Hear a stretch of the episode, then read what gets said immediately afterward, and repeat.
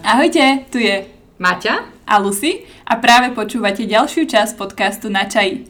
Dnes sme vyspovedali Martinu Grňovú, podnikateľku na Slovensku, ktorá podniká v gastrobiznise. Mati, povieš nám niečo o nej? Maťa vôbec neštudovala nič spojené s jedlom, práve naopak študovala matfis a počas štúdia vysokej školy pracovala pre banku ako dátová analytička.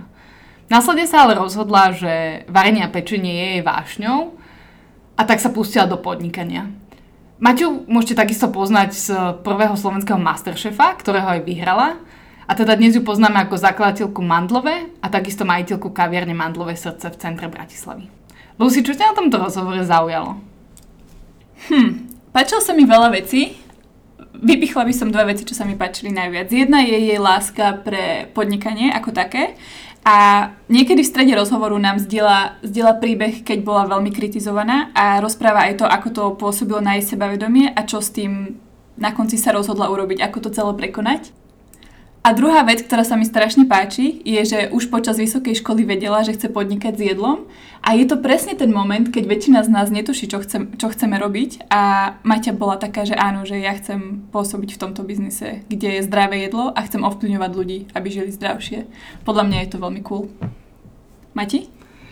To, čo sa mne páčilo, aj z toho, ako Maťu poznám, je, že ona vlastne ten svoj biznis k ňomu prístupuje z takého dlhodobého hľadiska. Že je na tom vidno, že sa nesnaží ako keby iba proste krátkodobo získať nejaké veci pre seba alebo tak, ale robí to naozaj od srdca a naozaj má také tie jasné hodnoty toho, čo chce robiť a vidinu toho, že chce vlastne ľuďom pomáhať skrz to jedlo, pretože jej samo pomohlo.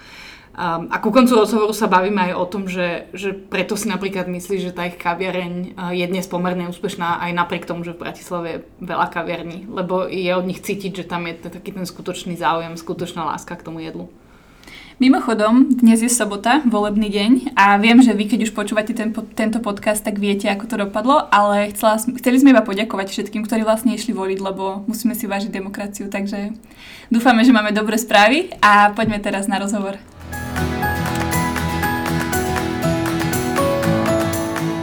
Tak čaute všetci, je tu s nami Maťa Grňová.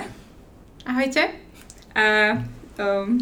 A Maťa Ja som možno raz. Dobre, tak Maťa, ďakujem, že si prijala pozvanie na načej. A začneme možno niekde úplne od začiatku. Ty si vždy rada varila? Vždy od nejakých 12 rokov som rada varila. Um, u nás sa vždy doma veľa varilo, keď sme, keď sme vyrastali, tak uh, u nás povedzme, že boli sme vždy veľmi nároční, s bratom sme nechceli jesť uh, v jedálniach, lebo náš tatina veľmi dobre varil, tak nejako prirodzene sme sa dostali k tomu, že sme začali variť. A vždy ma to držalo, ale teda netušila som, že sa to stane vlastne takouto mojim, mojou vecou, mojim živobytím. Ako vyzeralo tvoje detstvo? um, čo sa berie ako detstvo? Že od akého veku do akého veku? Možno, že si to môžeš sama zaklasifikovať. Sama. My sme boli vždy veľmi študijné typy. A teda zastále hovorím za mňa a za môjho brata že nás uh, mamina veľmi viedla k tomu, aby sme boli akože dobrí študenti a veľmi sa akoby na to prihliadalo, že dobre sa učiť samé jednotky, ísť na najlepšie gymnázium, potom to pokračovalo vysokou školou. Ale zároveň sme mali s bratom, zase s bratom, uh, také, že umelecké sklony od nášho tatina. Čiže my sme chodili, zase obidvaja, na, na výtvarnu a ja som prestala chodiť, keď som sa dostala na 8-ročné gymnázium, lebo mami napovedala, že škola je dôležitejšia ako akékoľvek uh, umelecké sklony. Takže tam to bolo jemne akoby stopnuté, to si tak akoby pamätám. Čiže môj život sa dostočil ako keby okolo školy, dobré kamaráti a tak, ale ako keby to štúdium bolo takéto najdôležitejšie. Ale ja som ako keby v priebehu tých rokov, do nejakých, 8, do nejakých 18 rokov, prešla viacerými takými uh, umeleckými koníčkami cez uh, ši, také šitíčka, robenie šperkov, pečenie, robenie rôznych nejakých sladkostí pre mojich spolužiakov, varenie, potom začala som vlastne veľa cvičiť, začala som riešiť stravu, už vlastne na Gimply, čiže už vtedy sa vo mne také niečo mm, vytváralo, že tá strava je pre mňa dôležitá a, a, a vymýšľala som, že nebolo to také, že by som zjedla čokoľvek. Ty si sa potom teda rozhodla ísť na Matfis. To ako vzniklo? Ja som nikdy na inú vysokú školu ani ísť nechcela. Ja, ja som chodila na matematické gymnázium, robila som vždy olimpiády, vždy tá matika bola to, v čom som bola dobrá. Takže ani iná uh, možnosť tam nepripadala do úvahy, že proste matfis bola vec, na ktorú som vždy chcela ísť. Že myslím si, že som to vedela už neviem od ktorého veku. Lebo vlastne som chodila na 8-ročné gymnázium, čiže som bolo matematické, takže som bola ako keby vedená k tomu, že, že matika, informatika toto je smer, ktorým idem. Lucy sa inak práve do teba zamilovala, podľa mňa o to viac. je to tak. Dobre oko, Martina. Poznám No super, a kde potom teda vzniklo to, že, že z Matfizu teda predsa to pečenie, že ty si vlastne mala aj prácu v banke?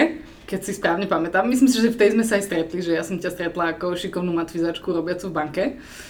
Uh, vzniklo to tak, že ako keby ja som vždy rada piekla, vždy som toto, túto aktivitu rada robila v, ja neviem, ako tínedžerka, tak nejako akože postupne, že, že bolo to také moje hobby.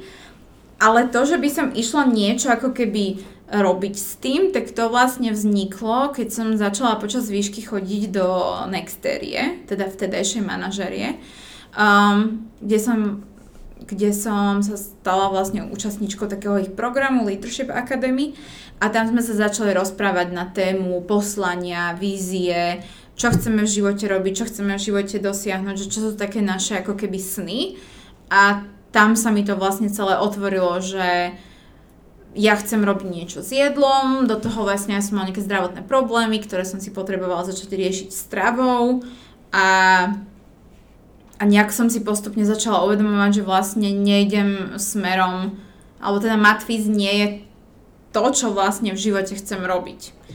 A tak sa to celé začalo nejakým spôsobom formovať vďaka tomu, že prišla, prišla tá otázka v Nextery, že vízia, poslanie, sny a tak ďalej. Čo si robila v banke, ako si mala rolu? To bola vlastne tvoja prvá rola potom, ako si skončila vysokú? Nie, to bola ešte počas vysokej, Aha. to bola, že brigáda v, ban- v banke. Vlastne začínala som tak, že najprv som robila, mala som brigadnickú nejakú dohodu v, v jednej poisťovni, v druhej poisťovni, potom som sa dostala do banky. Začínalo to ako tester internet bankingu, takže to, akože nebolo to nejaké um, že by som tam nejako využívala veci, ktoré som sa učila na, na, na matfize. Ale potom som sa dostala do role uh, datovej analytičky, kde už to bolo ako keby, že aj nejaké to kódenie, viac takej tej logiky a takýchto ako keby toho, že čo vlastne má zo mňa byť, keď vyštudujem to, čo študujem. No a ja som vlastne nikdy ani nerobila po škole, ja som vlastne hneď po škole išla uh, podnikať. Takže vlastne nikdy som nemala full-time job svojho oboru. A my sme sa teda, a ono to tak bolo, že ja som bola v Nextery, zároveň som robila hentam, teda v, v tej banke a popri tom som si začala uvedomovať, že vlastne chcem robiť niečo iné.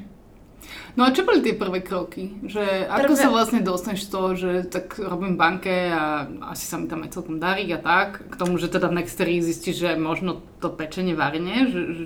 Prvé kroky, oh, bude to znieť tak asi celkom vtipne, ja som, uh, som sa stala badím jednému chalanovi v Nextery, ktorý potom bol môj frajer. Asi si ma vybral, preto neviem.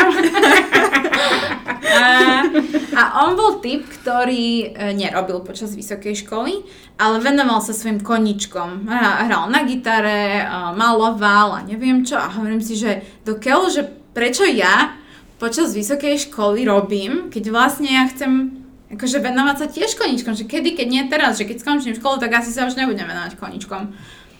Takže to bol taký akoby prvý impuls. A čím ďalej tým viac som chodila do tej, na tú brigádu s tým pocitom, že sedela som tam sama ráno o 7 v ofise, pozerala som sa von z toho toho ofisu na hrad a hovorila som si, že vôbec nechápem, čo tu robím, že vlastne ja chcem byť doma v kuchyni a, a, a začať uh, ako keby sa uh, venovať tam proste vareniu a začať písať blog.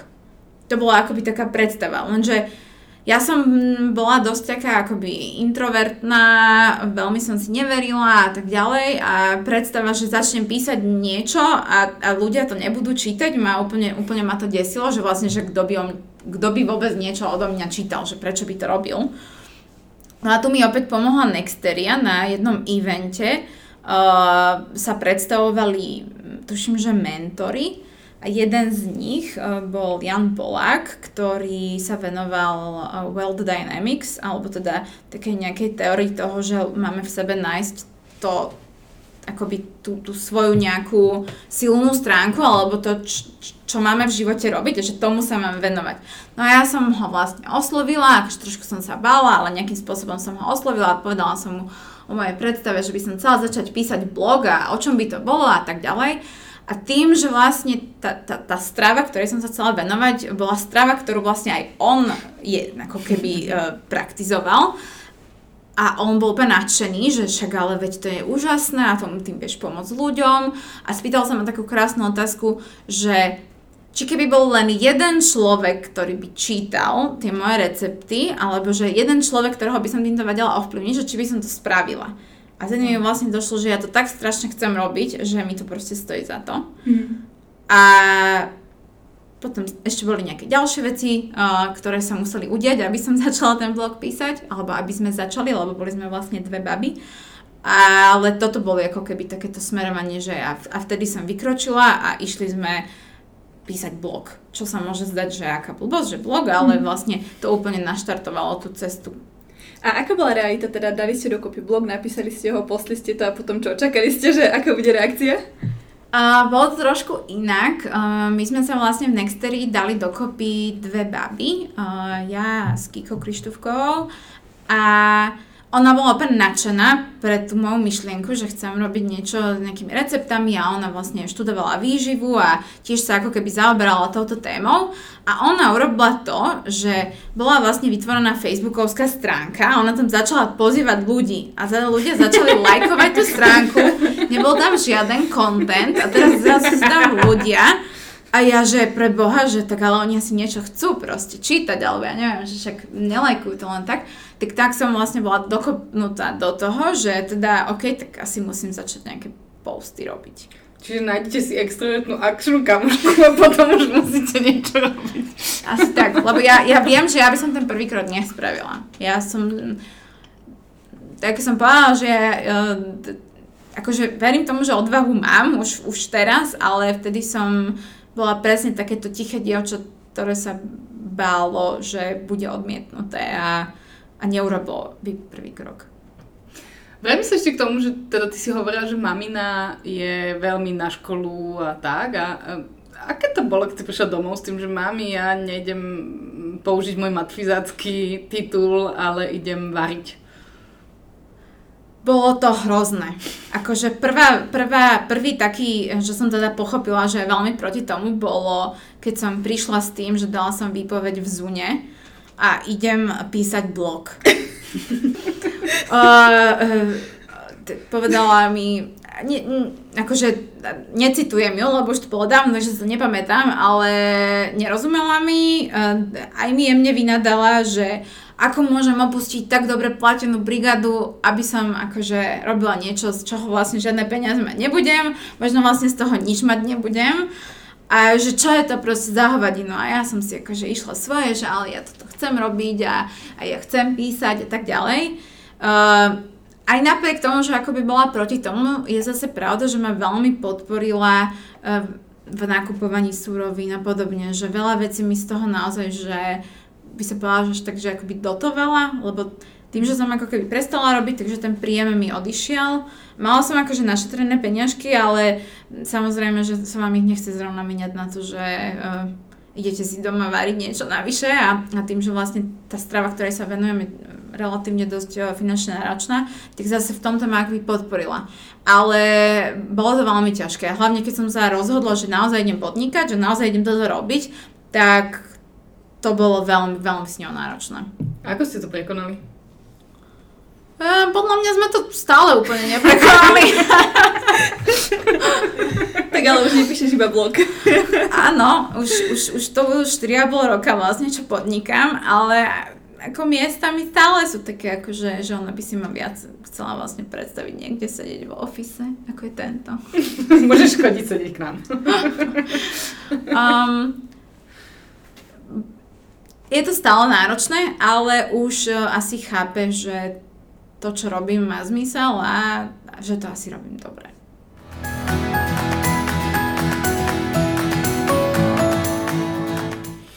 Ako si sa potom teda dostal do toho blogu, alebo teda vtedy ešte z Kiku, že ako ste sa dostali k nejakej prvej monetizácii, alebo že, že ako ste nad tým vlastne rozmýšľali, že ty si teda odišla zo svojho jobu, išla sa venovať Blogu. blogu a teraz však ešte si mala školu popri tom, ale že, že mala si nejakú víziu toho, že toto raz potrebujem preklopiť v, niečo, čo mi bude platiť peniaze, alebo ako to bolo? v nejakom momente sme sa začali uvedomovať, nepamätám si úplne, že ten moment, že kedy, čo to bolo, lebo my sme relatívne skoro, potom ako sme začali ten blog písať, tak sme začali viesť kurzy varenia v, v jednej škole varenia v Bratislave. A to bola vec, ktorá ma že extrémne bavila. A vedela som, že toto je niečo, čo by som akože chcela naozaj robiť, ale zároveň som si uvedomila, že tak akože týmto sa neuživím, hej, že pár škôl varenia spraviť do mesiaca, že to sa dá, ale tak to bol skôr taký, že pri vyrobenie si, že to vlastne sa stalo ako keby takým konečne nejakým zdrojom peňazí v rámci um, tých aktivít, čo sme robili. A potom ne, v nejakom momente prišlo, že dobre, že tak zamyslíme sa, že čo by sme mohli začať robiť, čo súvisí s týmto a vytvoriť z toho biznis. Ale tých myšlienok bolo viacej. Ja som Jedna z prvých bola, keď som sa vrátila um, po work and travel uh, z Ameriky. Ja som strašne chcela začať vyrábať rastlinné mlieko, mandlové. Ale to, keď som si zrátala, že koľko toho by sme vlastne museli vyrobiť a predať, tak uh, to akože úplne nebol dobrý biznis model pred tými 5 rokmi, že, že akoby ten trend ešte nebol dostatočne veľký na to, že a poďme vyrábať mandlové mlieko. Takže to sme si povedali, že nie, ale vlastne ten názov mandlové vznikol z toho, že mandlové mlieko. Mm, to som nevedela. Čiže ako keby aj ten brand, že mandlové, mal byť, že značka mandlového mlieka, ale potom sme si povedali, že dobre, že tak asi mlieko nejdeme robiť a že tá značka znie pekne, že tak ideme robiť koláče. A to sa stalo hneď potom, hneď potom, to sa stalo potom, ako ste robili školu, ako ste, ako ste robili kurzy varenia? A potom ďalší krok bolo, že ste začali... My sme tie kurzy viedli... Uh, uh, to bolo také, že tie kurzy sa tiež viedli ešte počas toho, ako ja som študovala na výške. Čiže to bolo akoby také niečo popri tom.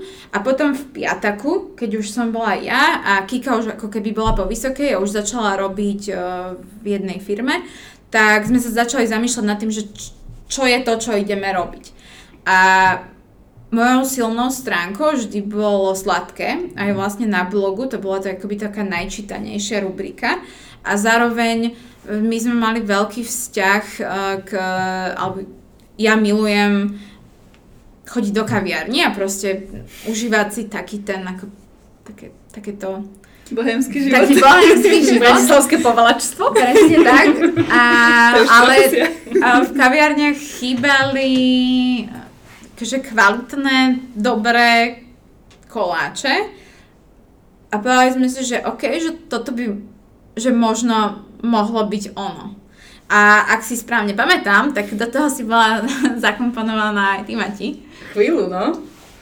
Chvíľu, ale ja si, ja si jeden, čo si pamätám, je, že sme boli u Kiki na byte a niečo sme si strašne vášnivo kreslili a ty si z toho bola úplne nadšená, ale vôbec nepamätám čo, niečo sme si počítali, že ako by to... Ako by to Asi šlo. áno, nejaký model asi, že, Asi áno. že dobre, že tak toľko tu kaviarní, keď budeme mať, tak by to mohlo vychádzať. To som No. nevedela o tebe. Vidíš to? Um, super, no a ako si, že vtedy, teraz sa tvárim, že neviem odpoveď, že, že mala si vtedy ako keby, že myslel si si, že to vyjde, že mala si nejakú istotu z toho, že ten blog je dosť čítaný na to, že, že ľudí ako keby zaujíma tie koláče trochu inak, lebo vlastne tie tvoje koláče sú vegánske.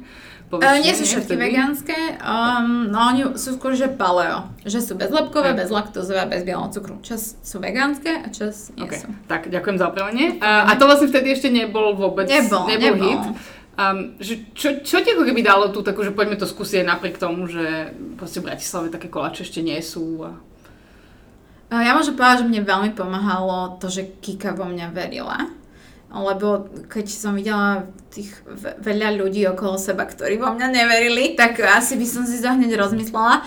Ale to, že človek ako ona so mňa do toho chcela ísť, tak uh, to mi veľmi pomáhalo, musím povedať. A potom niekde asi som verila tomu, že to, ako to vieme robiť, je naozaj výnimočné. Ja som inak, musím sa priznať, že ja som do toho bola zaplatená aj preto, lebo som bývala s Kikou a chcela som strašne byť hlavný ochutnávač. Ja milujem koláče a chvíľu som aj bola, takže, takže mne sa splnil môj sen. Aké si mala ciele ako hlavný ochutnávač, aby si vedela, že si ale užívať si kaviarenský život. podarilo sa? Myslím si, že áno celkom. Nie, tak ja som, ja som presne vtedy, a neviem, či, či vtedy som mala tie moje intolerancie, ale že ja som presne v tomto niečo tam vnímala, bolo, hej, niečo myslím si, že vtedy bolo, prišlo to, že ja som nemohla mlieko a zrazu ja som mala hrozne rada sladké. A ja som vlastne silne vnímala to, že, že vlastne ja si ne, nemôžem dať koláč nikde, že proste ja som musím si ho napiesť sama, alebo teda byť hlavný ochutnávať. Že mi to hrozne dávalo zmysel, ale zároveň to bolo presne také, že vlastne to v Bratislave ešte nebolo úplne, alebo na Slovensku. Nebolo, no. veľmi rozšírené. Mne by strašne zaujímalo, že tým, že to bolo niečo nové, čo tu ešte nebolo, že ako ste to predávali do tých kaviarní, čo ste im povedali, že tu sú vlastne koláče bez cukru alebo bez normálnej múky. Ľudia ich ešte nepoznajú, ale viete, že nech ich ochutnajú. Uh, Veľmi dlho sme sa zamýšľali nad tým, že vlastne ako to komunikovať. A tým, že akože je to už dosť dávno, tak áno, presne, sú to koláče bez toho, bez toho bez toho, ale plné chutí a, a, a tak. A častokrát presne, že ľudia, veľa ľudí a veľa kaviarní malo, že úplne brutálne predsudky voči tomu, ale keď to ochutnali, tak tam niekde akoby chápali, že OK, že toto by mohlo ísť.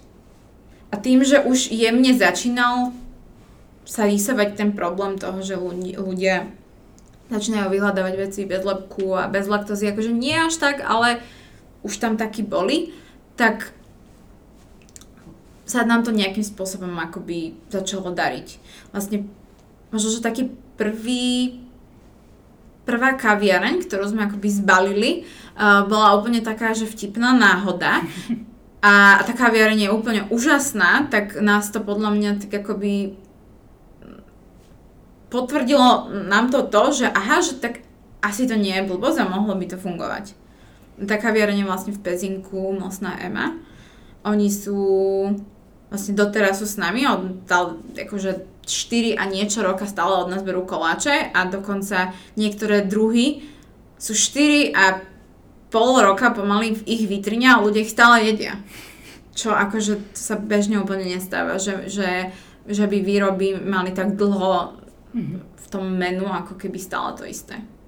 A ako vznikla tá mlsná Ema, že to bolo čo, že Kikuš tam nabehla s tebou, že počujte, máme koláče, nechcete koláče?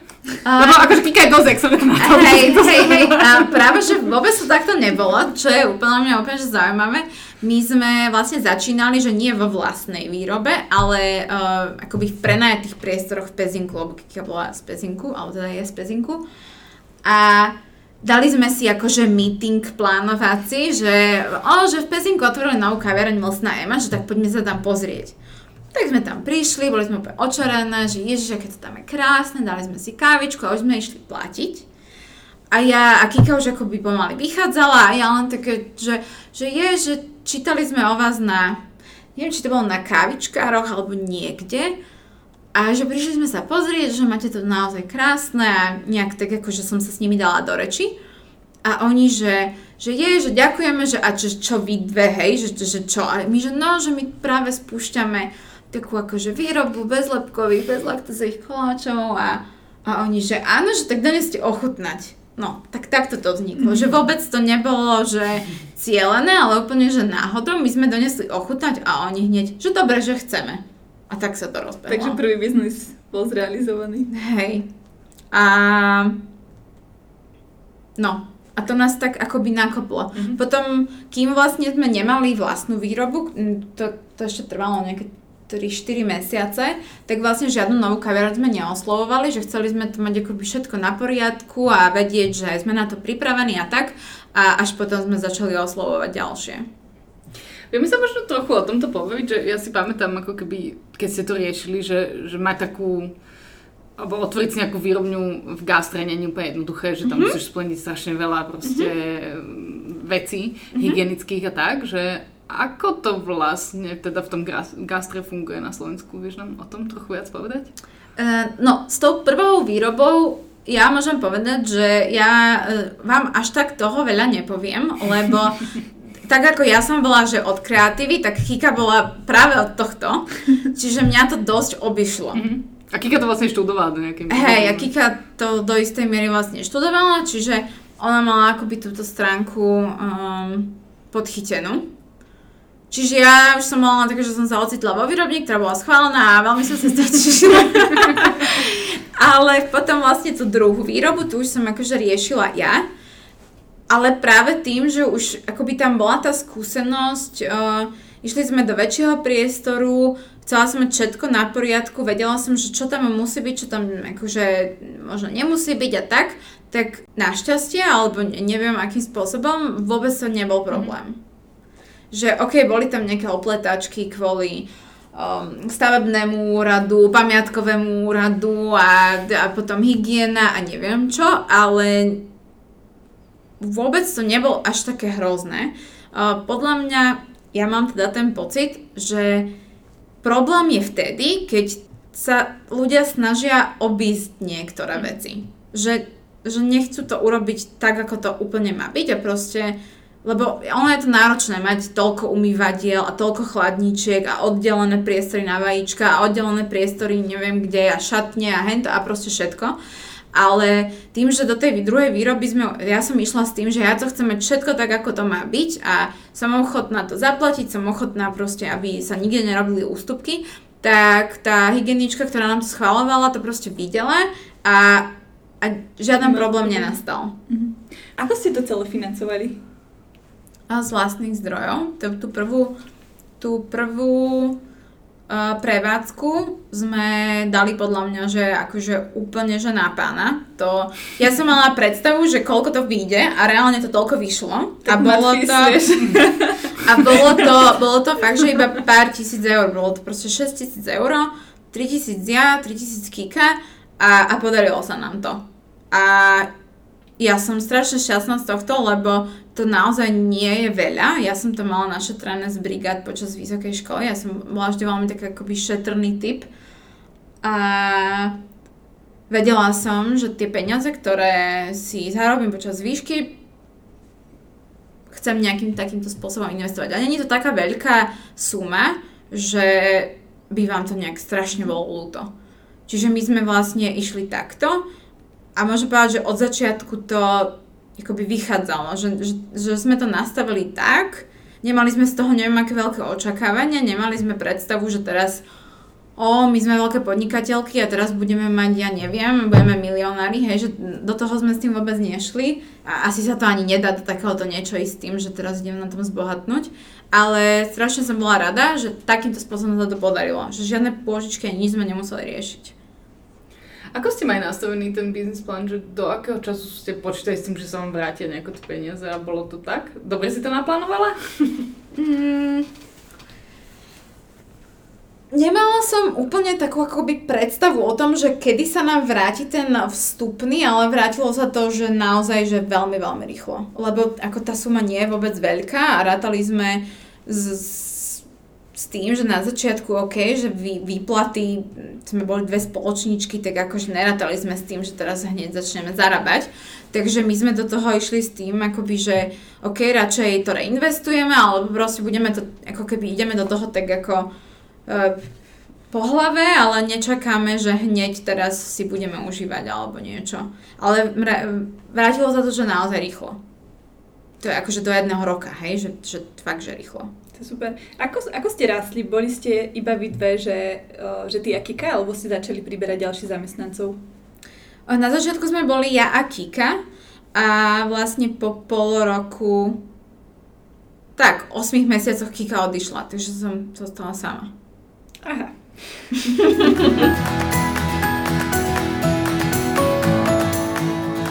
Tým si vlastne sa ešte prihlásil do Masterchefa, že? Si to dobre pamätám. Áno. Ako vznikol tento nápad? Um, vlastne prihlásila som sa do Masterchefa v čase, keď sme zakladali firmu. Čiže to bolo tak, že obidve veci sa diali na jeseň.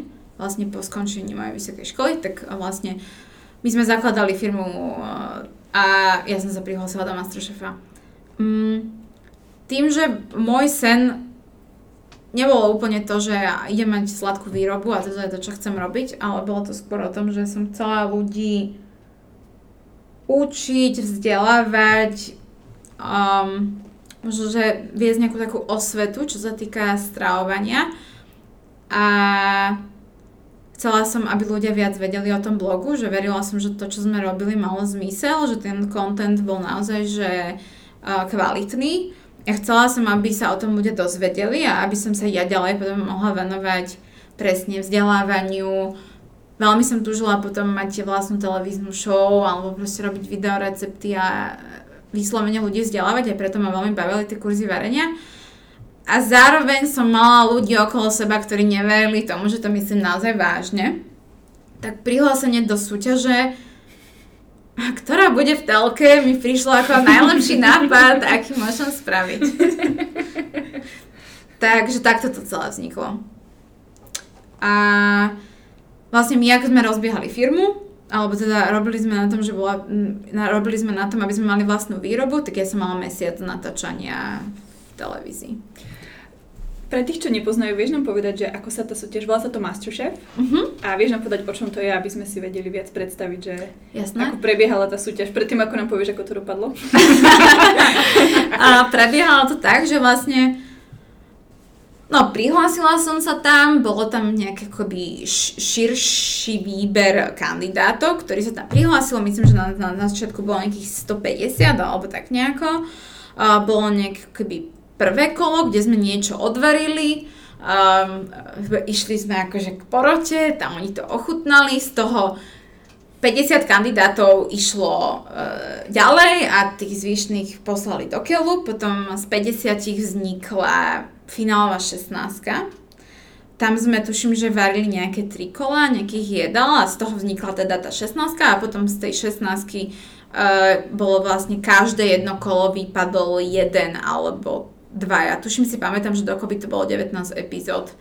Čiže a, a vždy vlastne to prebiehalo tak, že najprv sme teda tých 16, 10, 8, 7 a tak ďalej sme v prvom kole varili e, z nejakého, že mystery boxu, že vlastne dostali sme pred nás taký ako big box a to sme akože otvorili a tam sme našli suroviny, z ktorých ideme variť niečo, čo sme si mali každý mal, práve že my sme, väčšinou tuším, sme mali všetko to isté, akože mm-hmm. bolo to 4 roky dozadu, tak, tak akože pamätám si to, ale, ale nie úplne 100%. A vlastne my sme navarili, mali sme nejakú hodinu na to, aby sme navarili proste jedlo. Potom každé to jedlo ochutnali traja porodcovia. Vždy z toho vyšiel jeden víťaz, ktorý išiel hore na balkón a sledoval potom tých ostatných v tom vyraďovacom kole. A vyraďovacie kola buď boli tímové, alebo individuálne, akože rôzne, akože bolo to strašne super. ja to veľmi bavilo. Kde sa to vysielalo? A na Markíze. Mňa by tam zaujímalo, že ty si vlastne tam bola vykreslená v takom neúplne pozitívnom svetle. Ako si to vtedy riešila? Že akože aj sa to nejako emočne dotklo a nejako si to, že bolo to vecou zostrihania, alebo mm-hmm. ako to mhm. vlastne bolo. Ja viem, že niekde označili za harpiu alebo niečo také. Ha, áno. Slovenský um, bulvár. Ke, keď som... Keď sa to natáčalo, ja môžem povedať, že ja som si to neuveriteľným spôsobom užívala, strašne ma to bavilo, ja som vždy bola veľmi súťaživá. Takže absolútne som nevnímala, že niečo takéhoto z toho akoby vzíde. A potom, keď som začala tie diely pozerať, s tým, že vlastne oni to začali vysielať, už keď som vedela, že vlastne som vyhrala, tak uh, ma to veľmi prekvapilo, že... To sme zabudli povedať, Maťo vyhrala. tá, tá, tá, tá. Tak uh, zrazu, keď som tam videla tie povystrihávané veci a zrazu, že to čo som povedala, alebo že to jak tam akože zakomponovali a potom začali tie prvé hejty, tak môžem povedať, že som sa do, z toho vlastne doteraz úplne nespamätala. Mm. A bolo to veľmi ťažké. Veľmi ťažké, ja som sa do, dosť tým trápila vlastne posledné 4 roky. A teraz jediná vec, čo mi veľmi pomáha, je, že som začala chodiť ku koučke a konečne sa cez to dostávam. Je niečo, čo ti pomohlo ešte i mimo tej koučky, že počas toho, ako, ako sa to dialo? Ako sa to dialo, mi nič nepomohlo. To bolo fakt, že zle, lebo uh, do toho uh, vlastne Kika odišla z firmy a to bolo vlastne v čase, keď oficiálne som vyhrala, tak uh, mi vlastne nič nepomohlo, bolo to naozaj zle, ja som sa dostala do vlastne do, do momentu, že idem zachraňovať sama firmu s tým, že viem, že vôbec neviem predávať a ja som tam vždy bola od tej kreatívy. Nikdy som sa necítila ako ten človek, ktorý by mal viesť nejaký tým a, a byť ten biznisový človek, že ja som mala predstavu, že ja som ten, ten kreatívec, ktorý je v kuchyni, vie si odmakať, ale nie ten, ktorý tú, tú firmu ide stávať na, na nohy. A čo mi pomohlo, No akože boli ľudia, ktorí ma aj napriek tomu, akože aj ma mali radi, aj viem, že mi držali palce. Mm, akože ja som vo vnútri si myslím, že veľmi silná osobnosť, že našťastie ma to akože nepoložilo až na toľko. Akurát, že som ten typ človeka, že ktorému viete stokrát povedať niečo pekné a jeden človek mi povie niečo zlé a ja si pamätám to zlé. A čo mi pomáha, ale to už je ako keby po tej súťaži, sú ľudia, ktorí, ktorých mám v týme, ktorí mi denne dávajú pocítiť, že ako ma majú radi a ako si vážia, že aká naozaj som. A úprimne ma poznajú, lebo vlastne ľudia, ktorí ma hejtili na sociálnych sieťach, ma reálne nepoznajú. Čo ale akože vtedy nebola úplne utecha, lebo keď vám ľudia hovoria, že ste harpia, špina a chcú, aby ste uh, niekde narazili, že ste spali s, s porodcami, že ste drogovo závislá a tak ďalej. Tak to, to, to, som, okay, bolo to. hrozné, hrozné. Potom na nemenovanom portáli ženy písali, že som najviac nesympatická osoba, ako kedy videli a že by som si zobrala všetky zlatú, striebornú, medenú a ešte aj zemiakovú medailu, lebo že to je neuveriteľné, aká som hrozná. Čo, čo sa dialo v tvojej hlave, že keď toto celé proste nešlo dobre, že mala si nejakú takú, niektorí ľudia používajú že formulku, že si poviem, že dobre, že, že proste, že viem, že toto je moja hodnota, nedám sa tým ovplyvniť, alebo mala si niečo také, že, že na, tej, na tej každodennej báze, že ako si sa cez to pre, uh, predrala? kde asi vo vnútri som vedela, že akože ja viem, že som dobrý človek a že môžem povedať, že som tam bola jedna z mála v tej súťaži, ktorá tam nešla kvôli výhre, ale išla tam kvôli e, dobrú spoločnosti, že, že som chcela akože pozitívne ovplyvňovať ľudí a že o to mi vlastne išlo, tak toto bolo také, to asi čo ma držalo, že, že šakali ja si tú výhru zaslúžim, pretože ľudia, väčšina ľudí, čo písala na sociálnych sieťach, držala tomu druhému kandidátovi. Aj napriek tomu, že e, si dovolím tvrdiť, že to kulinárske umenie neovládal tak ako ja. Ty si to vlastne už spomenula, že vy ste sa potom s Kikou rozišli. Mm-hmm. Vieš nám k tomu viac povedať, že ako vlastne vzniklo to rozhodnutie a aké to potom vlastne bolo, že, že čo boli tvoje najbližšie kroky, že ty si vlastne na jednej strane vyhrala Masterchefa, teraz si mala celý tento hate na internete a s Kikou ste sa teda rozhodli, že, že ten biznis už nebudete mať spolu? Ono to tak nejako, tak ako ženy, no.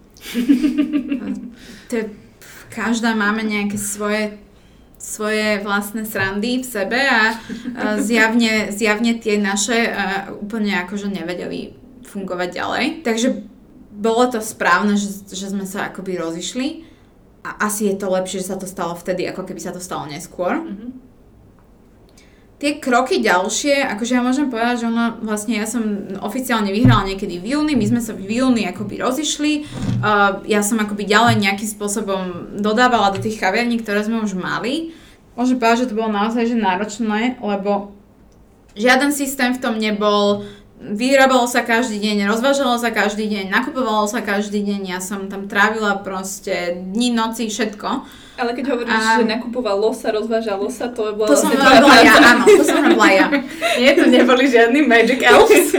a... No a potom sa stala taká vec, že ono to bolo úplne krásne, že nás, no teda už mňa, oslovil TEDx Bratislava s tým, že chceli mandlové na TEDxe.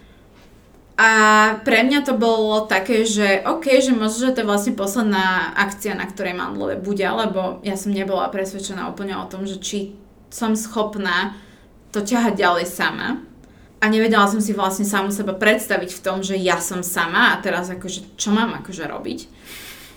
A bola som na tom TEDxe a tam som spoznala, v tom čase to bol pre mňa veľký hrdina a spoznala som tam už teraz môjho bývalého priateľa, ktorý sa veľmi nadchol pre to, čo robím, pre miloval gastron, alebo miluje gastronómiu.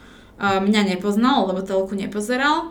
Ochutnal to a mňa úplne akože úplne ma očaril a, a, a plus teda bol to taký úplne, že úžasne obchodnícky, biznisový, človek, ktorý sa ku mne v tom momente že neskutočne hodil a keďže sa vlastne pre ten môj projekt, už teda môj vtedy, uh, tak nadchol, že povedal, že on mi proste s tým ide pomáhať. Takže to bolo také zhoda náhod, osud, neviem. Mm. Ale to mi veľmi pomohlo, lebo on vlastne prebral tú kiknú rolu veľmi prirodzene. Mm, keďže bol chlap, tak teraz nie, že by žena bola horšia ako chlap, ale táto rola si verím tomu, že proste mužovi sedí oveľa lepšie. Čiže on, on to zobral do svojich rúk um, a začali sme budovať. Mal si nejakú pochybnosť, akože príbrať niekoho po tom, čo si vlastne mal ako keby zlú skúsenosť kikov? Aj keď teda ja musím dodať, že ja vás obdivujem, ako ste sa cez to vedeli preniesť. Že vy ste dneska um, podobne dobré kamušky ako predtým. A to Možno, že aj lepšie si to myslím, je že sme oveľa, oveľa úprimnejšie voči sebe. Um, vedela som, že by som nepribrala spoločníka. Že, že tá firma proste ostane moja, lebo to som si zažiť už nechcela, lebo to sú fakt, akože môžem to, ak to môžem tak nazvať, tak to sú fakt nechutné veci, čo mm. si dokážu ľudia e, spraviť, povedať, keď ide o peniaze a o ego. Čiže ja som, akože bola som taká, že pribrať, nepribrať, tým, že, no to bolo to, že tým, že my sme spolu začali chodiť, akože ako partneri, tak to tak akoby celé do seba zapadlo, že akoby niečo ideme spoločne budovať, akože je to trochu také naivné, hej, lebo vlastne no, ten už bývalý priateľ bol odo mňa o dosť mladší, čiže som asi nemohla predpokladať, že to akoby budujeme úplne pre seba. I keď akože potom sa zdalo, že áno, lebo ten, ten vzťah sme mali naozaj že dlhý, ale bo, bo, boli tam veci, ktorým by som, do ktorých by som už nešla. A to je presne to, že tá firma je proste moja a, a tak ďalej. A on bol s tým v, úplne v pohode, že ak, ak to správne chápem, tak on bol zamestnanec tej firmy a tá firma bola tvoja? V podstate áno. Mm-hmm. A mne to dáva úplný zmysel, iba ja som chcela ukázať na to, že aké to je super, že keď sa naučíš nejakú tú lekciu, proste, že dobre, že aké to je ťažké mať tých partners, eh, tých spoločníkov vo firme. A že potom je to fakt super, keď, že keď si zoberieš tú lekciu a potom už sa nenecháš ako keby znova strhnúť, že poďme to urobiť znova, že dáme si ešte jednu šancu a tak ďalej. No, ja si myslím, že ale si to pekne aj na tom príklade s Kikou, že vy dneska obe viete priznať, že presne, že to bolo ego a že proste, že ste boli trošku také mladé ťapy. Boli, boli sme, boli sme, no. Um, poďme teraz späť k tomu, že, že ty si hovorila, že si bola teda na tom TEDxe, stretla si tam toho priateľa. Čo boli ďalšie kroky? Že ty si sa teda rozhodla, že Mandlové pokračuje, že, že čo boli tie ďalšie kroky, ako ste ďalej expandovali? Že šli ste do viac kaviarní, alebo... Išli sme, že do viac kaviarní.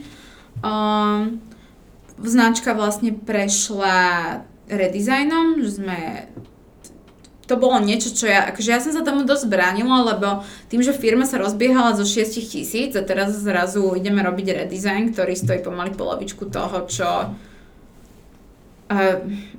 ten štart, tak uh, to bolo dosť také, že ty kokos, že fú, že, že, že neviem, či do toho chcem ísť, ale akože išli sme, alebo No povedzme, že ja som, aspoň teraz sa tak spätne cítim, že ja som bola tak ubolená z tej súťaže, že Uh, to, jemne som nehala so sebou trošku mávať mm-hmm. človekom, ktorý si dosť veril. Čiže som sa do toho akoby dala, ale vôbec to akoby nelutujem, hej, lebo tá, tá značka si dovolím tvrdí, že je proste krásne spravená, nám z toho vznikol úžasný, úžasná um, spolupráca s grafičkou, so Silviou Vargovou, ktorá nám doteraz robí nádherné veci, že aj vlastne kaviareň, sú tam rôzne obrázky a tak, tak akože robí ich ona. Čiže som šťastná za to, že sme do toho išli, ale to bol taký ako keby krok. On ďalej pokračoval s tým salesom do tých kaviarní a my sme vlastne popri tom, ako sa robili tieto no, tieto koláčiky do kaviarní, tak ja som sa venovala vlastne aj cateringom. To bola tiež vec, ktorú sme s Kiko chceli robiť, že ja neviem robiť zdravera nejaký do firiem a tak ďalej, čiže v tom sa tiež pokračovalo nejakým spôsobom. A zrazu nejak, akože, ja nehovorím, že toho bolo až tak strašne veľa, ale bolo toho už dosť na mňa a zároveň ja som začala brutálne trpieť tým, že som bola celé dní zavretá v kuchyni. Nemala som ani čas na seba, nemala som čas na kreatívu, ktorá bola vždy pre mňa, že to hlavné, že, že ja proste rada vymýšľam, ale už ako keby tá každodenná, že ja, ja viem rýchlo vyrobiť veci, ale ubíja ma to, lebo je to proste stále tá istá činnosť.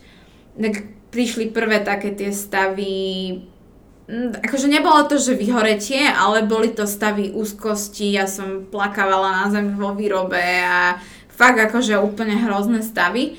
A vtedy zase akoby Lukáš zakročil a povedal, že dobre, že toto už že to, takto to nemôže ďalej pokračovať, že potrebujeme nájsť prvú posilu.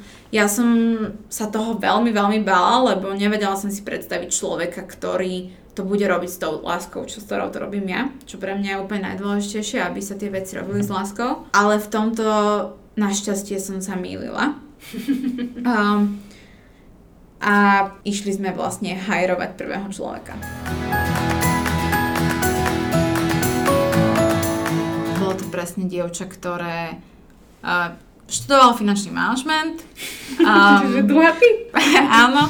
Uh, veľmi dobrá s číslami, veľmi poctivá, sama jednotkárka, akože uh, dievča, ktoré robilo vlastne v ibm a čítala môj blog, ktorý je veľmi pomohol. Veľmi ku mne zahliadala, asi teda stále vzhliada. a ja som sa skoro... Ja viem, že keď som, je, keď som sa s ňou sedla s tým, že ju beriem, tak som sa rozplakala. No a ona bola človek, ktorý, ktorý teda čítal môj blog a mala kamarátov, ktorí, že ju úplne hejtili, že jak môžeš mať rada toto dievča a ako môžeš čítať ten jej blog, však to je úplná krava. A ona sa ma zastávala. Čiže to bol môj vlastne prvý zamestnanec. A ona popri svojej práci v IBM, keď vlastne začala u mňa robiť, alebo teda v Mandlove robiť, s tým, že vlastne mi chodila pomáhať nedele, lebo vlastne vždy najväčšia výroba bývala v nedelu na pondelok. Mm-hmm. No a z tých 20 kandidátov, prečo ťa práve zaujala Zuzka, okrem toho, že vedela akože matiku, čo sme si všimli, že to je podmienka? Mala nadšenie pre pečenie. Aj pre to, čo robím, pre, pre tú myšlienku, pre, pre ma, proste pre to, čo mandlové je. A, a hodnotovo mi ne, neskutočne mi sedela. Proste ona, no proste je úplne úžasná osoba. A, a tým. Akože, a tu na už, tu bola taká vec, že ona mm, mala proste zdravotné problémy a ja teda na, aj napriek tomu, že možno, že som vedela, že od nej nemôžem teraz očakávať neviem čo, tak proste pre mňa bolo oveľa dôležitejšie to, že má to nadšenie, chce to robiť, má k tomu vzťah. Preto som si ju vybrala. Vybrala som si tam ešte niekoho iného, s kým to nevyšlo, ale so, so Zuzkou to vyšlo.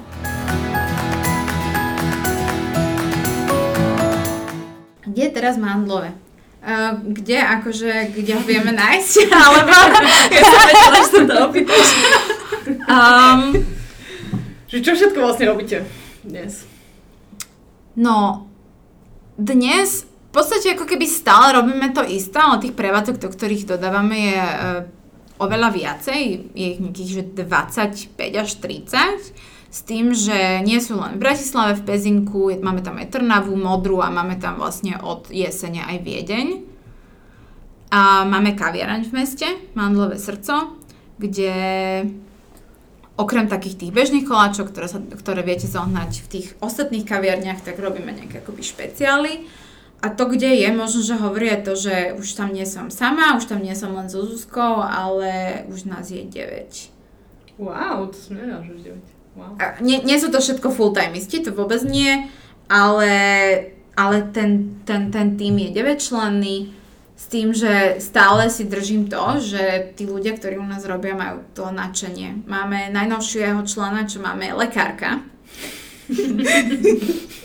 Takže A- máme druhú podmienku. Keď je matika, tak nesmiete prejsť kurzom pečenia.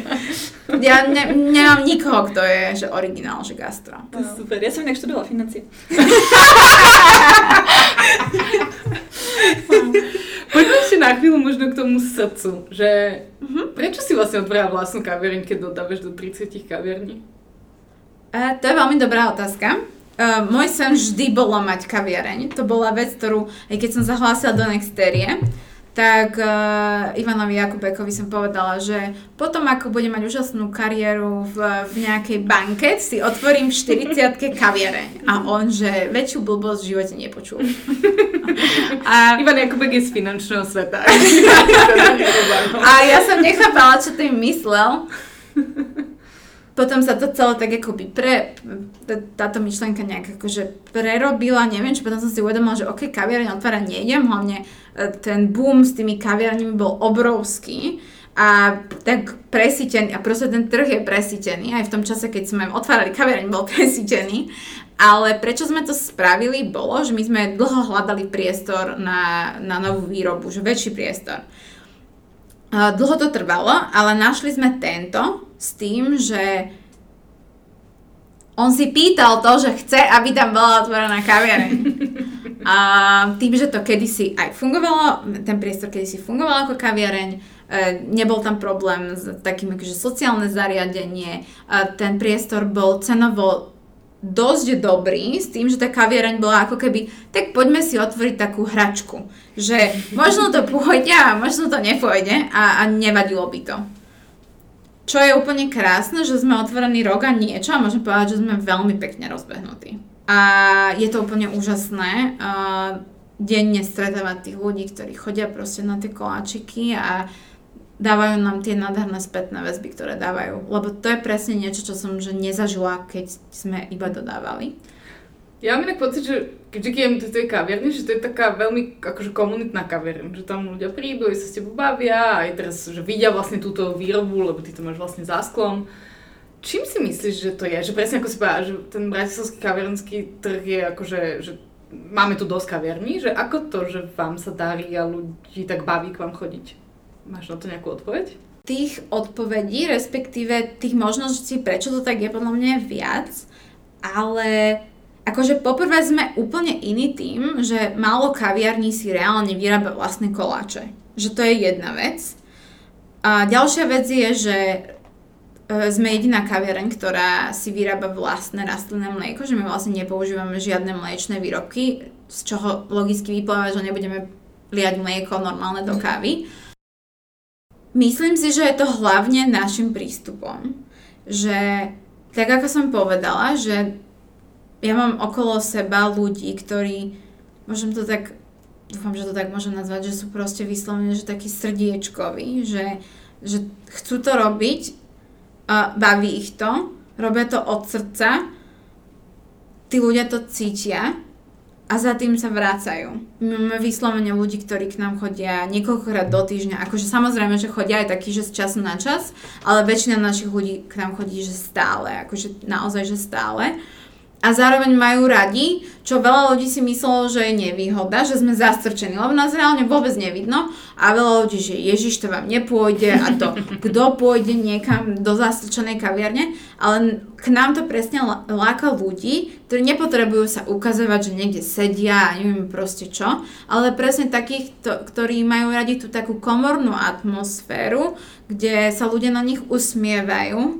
A, a napríklad aj to, že Teraz nie, že by tam chodili kvôli mne, ale viem, že si tí ľudia vážia to, že, že mňa tam napríklad, že naozaj stále vidno, že, že ja som není človek, ktorý si otváral kaviareň s tým, že o, tak ja budem mať kaviareň a nič nebudem musieť robiť, alebo ja tam vlastne ani nebudem je mi to jedno, ako to funguje, ale ja som tam proste každý deň a veľmi, veľmi mi záleží aj na výbere ľudí, aj na, aj na tom všetkom. A, a k nám chodia presne takí ľudia, ako sme my vlastne. Hmm. No môj brat chodí zo zahraničia o deň skôr, lebo cez víkend nemá vždy otvorené a aby si dve koláče, tak prídu vždy štvrtok večer a v piatok ráno išli do srdca, takže... To je krásne, veľmi rada ho tam vítam. Predtým, ako si dáme rapid fire, ja by som sa ťa chcela spýtať ešte takú trošku hypotetickejšiu otázku, ale keď prejdeme tým príbehom, ktorý si nám dneska povedala, ako by si porovnala to, že keď bola Martina predtým, predtým ako začala, tým, že si mala to, čo, chce, že čomu veríš, versus Martina teraz, že čo je tá zmena?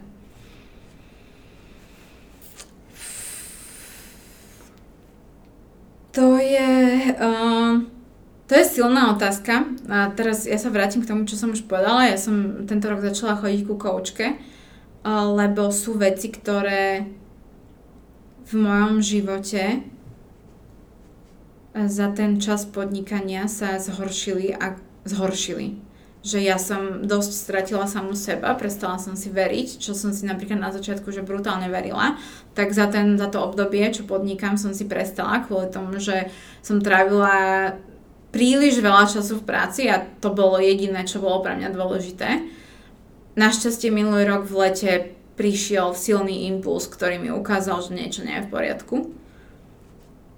Ale to, čo si nas...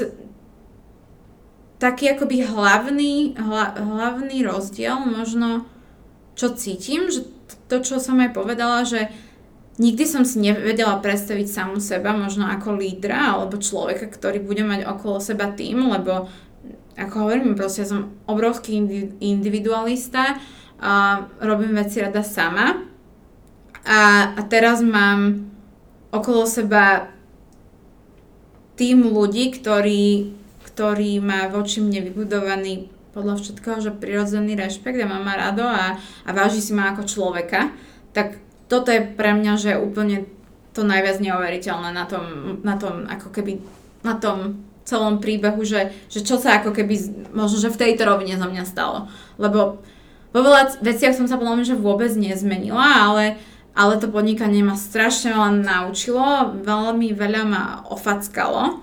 Um, toto je také niečo, že, že čomu proste najviac, že neverím, že, že, že mám okolo seba naozaj že ľudí, ktorí vidím, že si ma vážia. A teda nie sú to iba zamestnanci, ale sú to aj naši zákazníci, ktorí nám denne dávajú pocítiť, že akí sú vďační za to, čo robíme a že to má celé zmysel. Čo máš ešte v pláne? Čo, čo bude ďalšie od Mandlovej alebo od Mati Grňovej? Niečo, na čo sa môžeme tešiť? Um, s tým opäť súvisí tá koučka. Ja, ja som si začala veľmi prehodnocovať vlastne, ak, ako ten môj život vyzerá.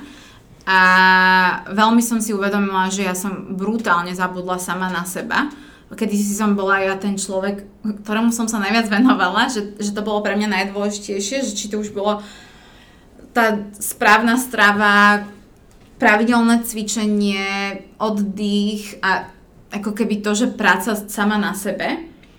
A tento rok som sa zamerala vyslovene na to, že sa chcem znova začať možno, že nie že ukazovať, ale chcem, aby ľudia možno, že viac vedeli o mne.